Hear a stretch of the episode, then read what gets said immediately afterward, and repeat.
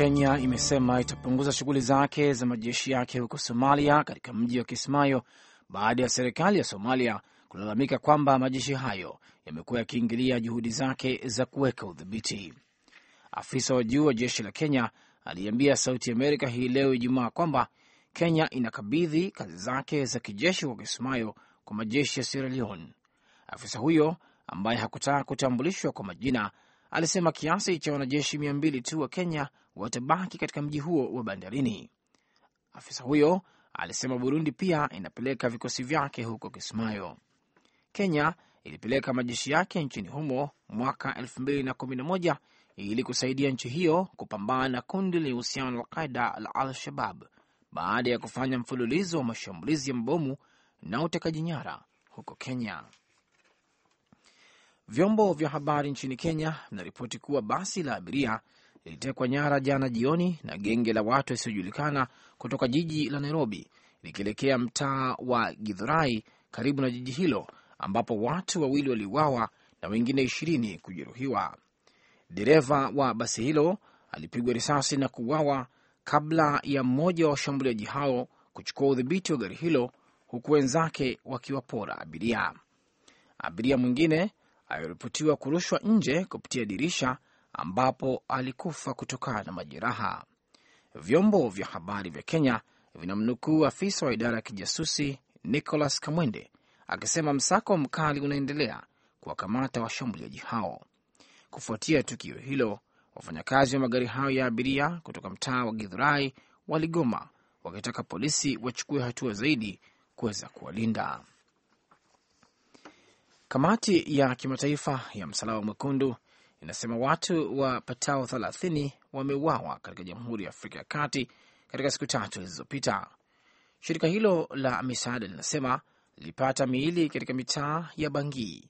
Pia linasema takriban watu sitini wamejeruhiwa katika ghasia mbaya mjini humo. Jamhuri ya Afrika ya Kati imeingia katika ghasia za kidini baada ya waasi kumwondoa rais mwezi Machi. Idara ya masuala ya kibinadamu ya Umoja wa Mataifa iliripoti jana kuwa takriban watu kumi wanauawa kila siku huko Bangui, ikiwa ni pamoja na uporaji. Jumuiya ya mamlaka ya serikali na maendeleo ya kikanda ya nchi za Afrika Mashariki na pembe mwa Afrika, IGAD, inapeleka wawakilishi huko Sudani Kusini ili kufuatilia utekelezaji wa makubaliano yasiyo thabiti ya kusitisha mapigano kati ya waasi na majeshi ya serikali. IGAD imeteua wawakilishi maalum ili kuweka kituo cha ufuatiliaji huko Sudani Kusini katika muda wa saa 48. Seyun Mefin, kiongozi msuluhishi wa mazungumzo ya Sudani Kusini, alitangaza maamuzi hayo hii leo wakati mawaziri wa IGAD walipokutana kandoni mwa mkutano wa viongozi wa Umoja wa Afrika huko Ethiopia. Wafuatiliaji hao watakuwa wanaongoza tume kubwa zaidi ambayo itaangalia swala la kusitishwa mapigano lililosimamiwa na IGAD wiki iliyopita. Kwa mujibu wa Reuters, mwakilishi wa Uingereza katika mazungumzo ya Ijumaa alisema wasimamizi hao watalenga katika miji ya kati minne ambayo imekuwa ndio kitovu cha mapambano makali: miji ya Bor, Bentui, Malakal na mji mkuu wa Sudani Kusini, Juba. Duru ya kwanza ya mazungumzo kati ya serikali na upinzani imemalizika hii leo kukiwa na maendeleo madogo sana juu ya namna ya kumaliza mapigano na kufikisha huduma za dharura katika maeneo yanayozingirwa huko Siria.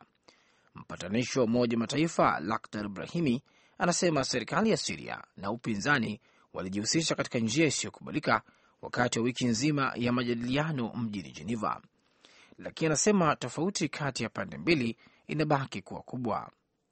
Brahimi ameeleza majadiliano kama mwanzo mwema wa kuweza kuendeleza hayo majadiliano. Anasema duru ya pili ya mazungumzo itaanza Februari kumi kwa kutegemea makubaliano ya serikali ya Siria. Maafisa wa Marekani wanasema waziri wa mambo ya nje wa Marekani John Kerry atafanya mkutano wake wa kwanza na wapinzani wa Ukraine ambao walikuwa wakiongoza maandamano ya kupinga serikali nchini humo tangu mwezi Novemba. Kerry kwenye ziara yake Ujerumani atafanya mazungumzo siku ya Jumamosi na mwanasiasa wa upinzani Arseni Yatsenyuk na bingwa wa zamani wa ndondi ambaye sasa amekuwa mwanaharakati Vitali Klitschko. Wakati huo huo, waandamanaji wa Ukraine walionyesha kukasirishwa baada ya mwanaharakati wa upinzani Dmitro Bulatov aliyepotea tangu Januari 22 kupatikana nje ya Kiev Alhamisi akiwa amechubuka na kuchanika usoni. Bulatov anasema alitekwa nyara na watu wasiojulikana na kushikiliwa kwa siku kadhaa kabla ya kutupwa msituni.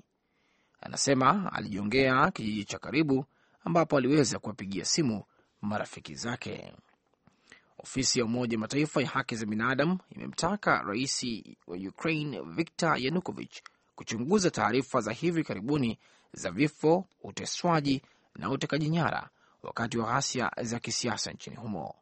Msemaji wa kamishna wa haki za binadamu wa Umoja wa Mataifa Navi Pile amesema kamishna huyo amesikitishwa sana na ripoti hiyo.